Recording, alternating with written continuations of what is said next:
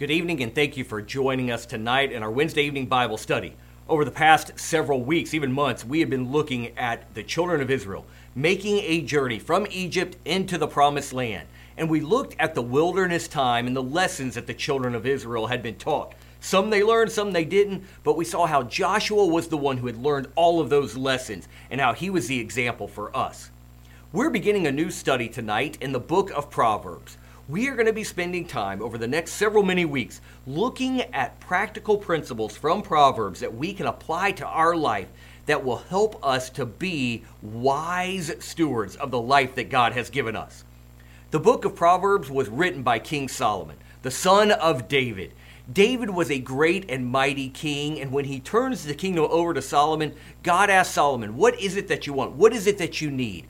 And Solomon declares before God, I need wisdom to rule this great people. So God gives him wisdom and gives him even far and above beyond that. Those principles of wisdom that Solomon received are written down for us in the book of Proverbs. We're going to see two major purposes today that Proverbs was given to us for.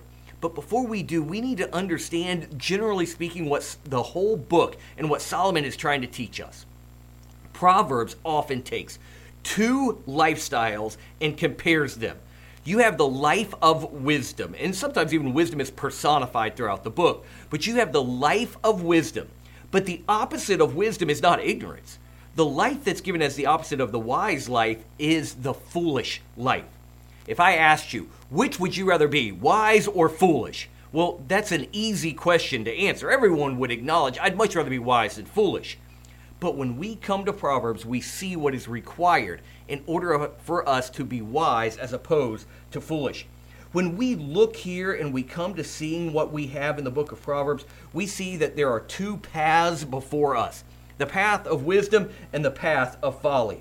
I suppose we could say that the book of Proverbs really comes down to the question of which path will you take? Every day we have a choice either to live God's way or our way, to live wisely or to live foolishly, to sow to the spirit or to sow to the flesh. The person who consistently acts upon biblical truth will be able to successfully navigate his way through life's difficulties. In fact, he will face less difficulties of his own making because he is making wise choices. I can't think of a better guide for wise living than the book of Proverbs. It can help us recalibrate our spiritual compasses to true north so that we can make wise choices and stay on the path of wisdom. When we come to Proverbs, we want much as John reiterated over and over in Revelation He that hath an ear to hear, let him hear what the Spirit saith. So when we look in Proverbs, it's only going to help us if we will hear what the Spirit is saying.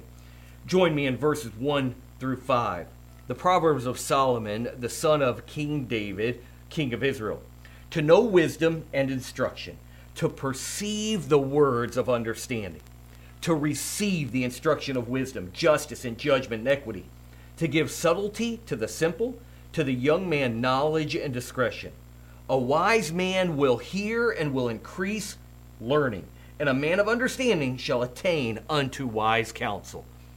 Laid before us are two purposes here. The purpose of the book of Proverbs, the first comes down to the purpose is for wisdom, to develop skillfulness and discipline in holy living.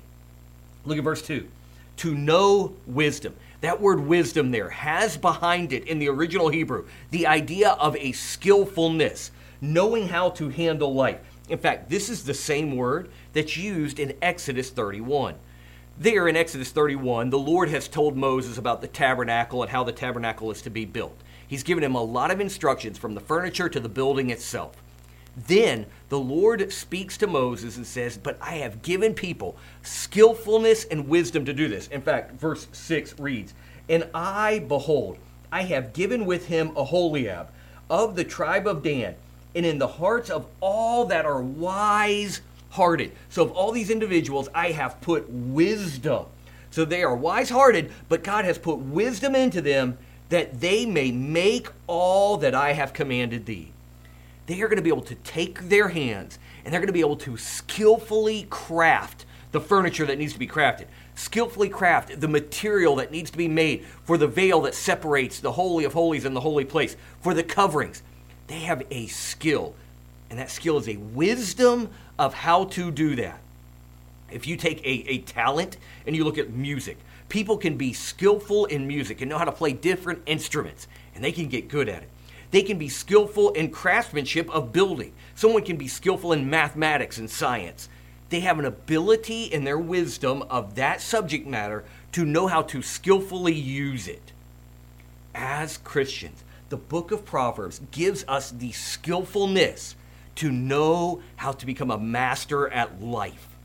We can skillfully live our way through life. There are plenty of areas that I have learned in my days that I am not skillful at, things that I cannot do. I'm just not any good at them. There are other things that I can do a little bit better job at. But there is an area that all of us should desire to do our best, and we should be desiring to be skillful at life. And wisdom is what will help us to be skillful at life. In that skillfulness of life, we will then have the ability to look at things different ways, to see them, and we'll see more about that in just a minute. But here in this passage, we see to know wisdom and instruction. That word instruction there actually means to chastise. It's the word for discipline, to help correct. It is with the purpose of training the moral nature. Wisdom, I can know wisdom and I can receive that instruction, that discipline that is going to help me know how to skillfully live through life. Wisdom signifies skillful living, but godly character does not happen without discipline. It is impossible.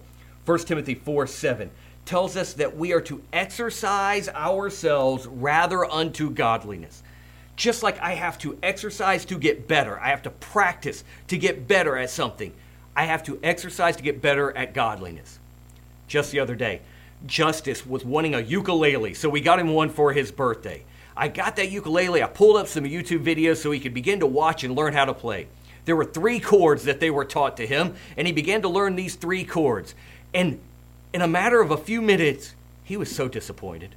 He couldn't understand why he couldn't play a song already. He wanted to just be able to grab that ukulele, tune it a little bit, and be able to play whatever he wanted. He didn't recognize that there is a discipline that he needs to become good at using that instrument. We have to exercise discipline if we want to become wise when I look back at the verse, to know wisdom so I can have the knowledge and be skillful in my ability to use life and instruction. I've got to have discipline in my life to be able to use the wisdom. The two go hand in hand, they cannot be separated. Godly character comes with a price tag, and that price tag is personal discipline. I cannot become godly without having personal discipline because often what is wise and what my flesh desires are opposed to each other. So, my skillful ability to navigate life means that I'm able to set aside what I emotionally want, what I physically want, what my sin nature wants, and to do what is right. So, discipline goes hand in hand. You cannot have godly character without paying the price, and that price is discipline. In order to have personal discipline, I must develop spiritual habits. I want to give you a couple real quickly. I must develop the habit of worship. Worship is not just a time in which we get together as a group and we sing. Worship is when I come before God, I see the greatness of God, I recognize the magnitude of God, how big He is, how finite I am. And in comparison, when I worship, it helps me to put everything into perspective because it keeps God in His place. I have to have the habit of worship if I want to have godly character. Not only do I need worship, I need Bible study. I need to be able to come to God's Word, study it, learn, apply it to my life.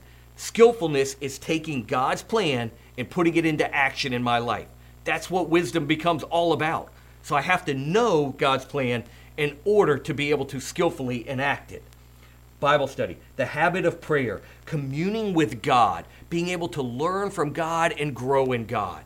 I've got to be able to communicate my needs and then through prayer for God to help direct my heart and life. The Holy Spirit of God will work in prayer. And I need the habit of fellowship. If the purpose of the church is to provoke one another to love and good works, when I assemble together, then I recognize I need that fellowship in my life with other godly believers so that they can encourage me and I can encourage them. We can help each other do what's right. These habits will help with the spiritual discipline that will lead to wisdom. But not only am I going to have wisdom through skillful living of life, but the second purpose we see here is that I can acquire moral discernment. I can learn how to discern right from wrong. If you will, look at the end of the verse. To know wisdom and instruction, to perceive the words of understanding. That word there, the Hebrew word, literally means to separate mentally. I have to be able to learn to distinguish between. Well, what do I need to be able to distinguish between? I have to learn to distinguish between truth and error. I have to be able to distinguish, okay, this is right and this looks right, but there's something wrong. Satan often doesn't come to us with the idea of, look at all of this wickedness, don't you want it? No, with Christians, most of the time, what Satan does is he says, look at all this right, and here's a little bit of wrong. Aren't you willing to accept that wrong? It will make the right better. That's the lie he tells. It's good being the enemy of best. And Satan has a way of just helping to make it so that error and truth look a lot alike. Wisdom allows me to discern between the two. Say, no, this is truth and this is error.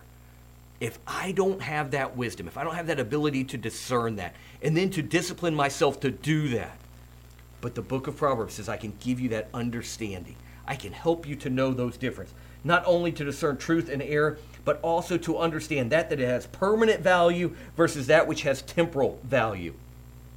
Not necessarily eternal, though it may be. Permanent has the idea of this is going to affect the rest of my life in such a way that this is what I want. Too often we sacrifice what we want most for what we want right now. I'm not living for the temporal gratification of an instant moment. Instead, I need to look at the permanent value of what is best for my life. Wisdom says I'm going to be able to discern between what has great long term value and what has short term enjoyment but defeats my long term purposes. I have to be able to see that because so often those things again get very close together and I have to be willing to separate them and to pull them apart. I need to be able to come to life and see that in my life there are things that have to be separated. When I don't have discernment, here's the danger. A person lacking in moral discernment consistently finds himself in trouble. If I don't have the ability to discern what is right from what is wrong, what is error and truth, what is permanent and what is temporal, then where I end up is repeatedly in trouble. And when I end up repeatedly in trouble, the thing that happens to me is I don't even know that it's of my own fault. And oftentimes I blame it on everyone else around me. This, when I look at it and I see that my bad decisions piled up upon each other have led me to this place of difficulty, then I can change my choices. But a person who lacks discernment considers himself a victim. Well, it's their fault. It's their fault. It's society's fault. It's the government's fault. It's my parents' fault. It's my friend's fault. Everything is somebody else's fault. I've been mistreated, so this is how I ended up that way. They never put together that it is their poor life choices, their lack of discernment that has gotten them into this place.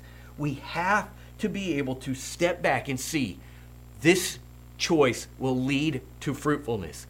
This choice will lead to trouble and pain. When we look at Hebrews 5, verse 14, we see that, but strong meat belongeth to them that are of full age, even those who by reason of use have their senses exercised to discern both good and evil. Wisdom. To know wisdom, how to skillfully deal with life, and instruction to discipline myself so that I follow that skillfulness to life and then I can perceive the words of understanding. I can determine and discern right and wrong, permanent, temporal, those things that have to make a decision about which way I should go, the path I should take. It takes work, practice, and diligence. But if we increase in wisdom, we become so skillful at life that we can become great at living. If you ever work with someone who is extremely skillful in their trade or at their craft, they can go through and they make so few mistakes. But if they ever make a mistake, they quickly realize it, they know exactly how to fix it, and many times, depending on the craft or trade, they're able to cover that mistake right up as if it never happened.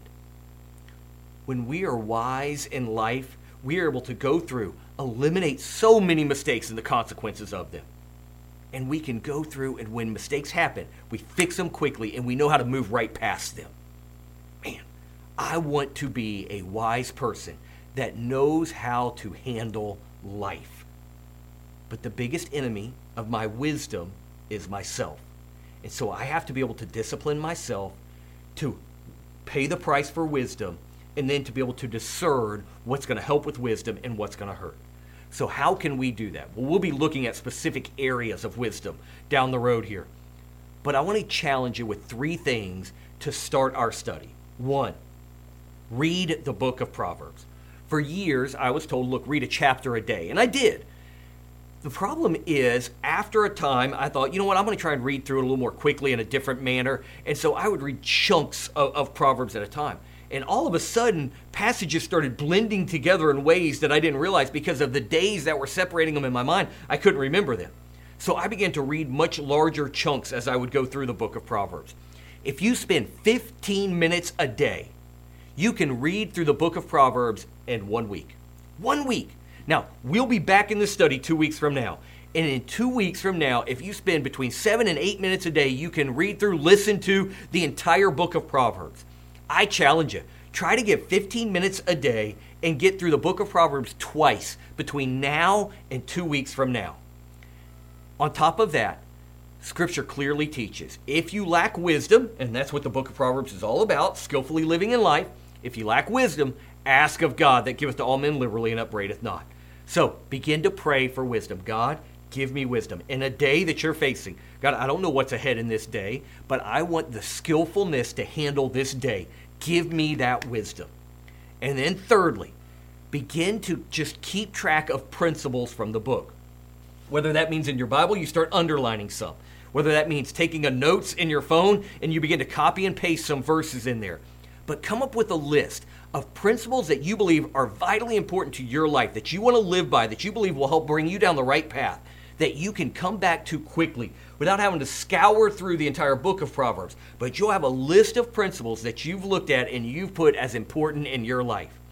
If we're going to grow in our wisdom, it's going to take discipline, it's going to take exercising our faith.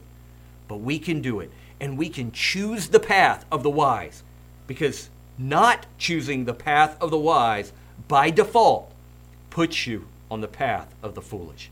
Let's go down the wise path together. Tonight, as we pray, let's continue to pray for John Moon and for the clots in his lungs as he's recovering and doing better, but continue to pray for him. Also be in prayer for the Lovets as they're just, they want so desperately to come to church, but because of health concerns, they have to kind of stay away just be prayer for them. I know Miss Betty, uh, Faith Weber, a lot are in that same boat. And then also pray for Megan. This is Megan Brown. Uh, she's having gallbladder surgery, and some of the details are still trying to work out, but they're trying to get that done this week. So be in prayer for her. I know that they would appreciate that. Let's pray. Father, we come to you.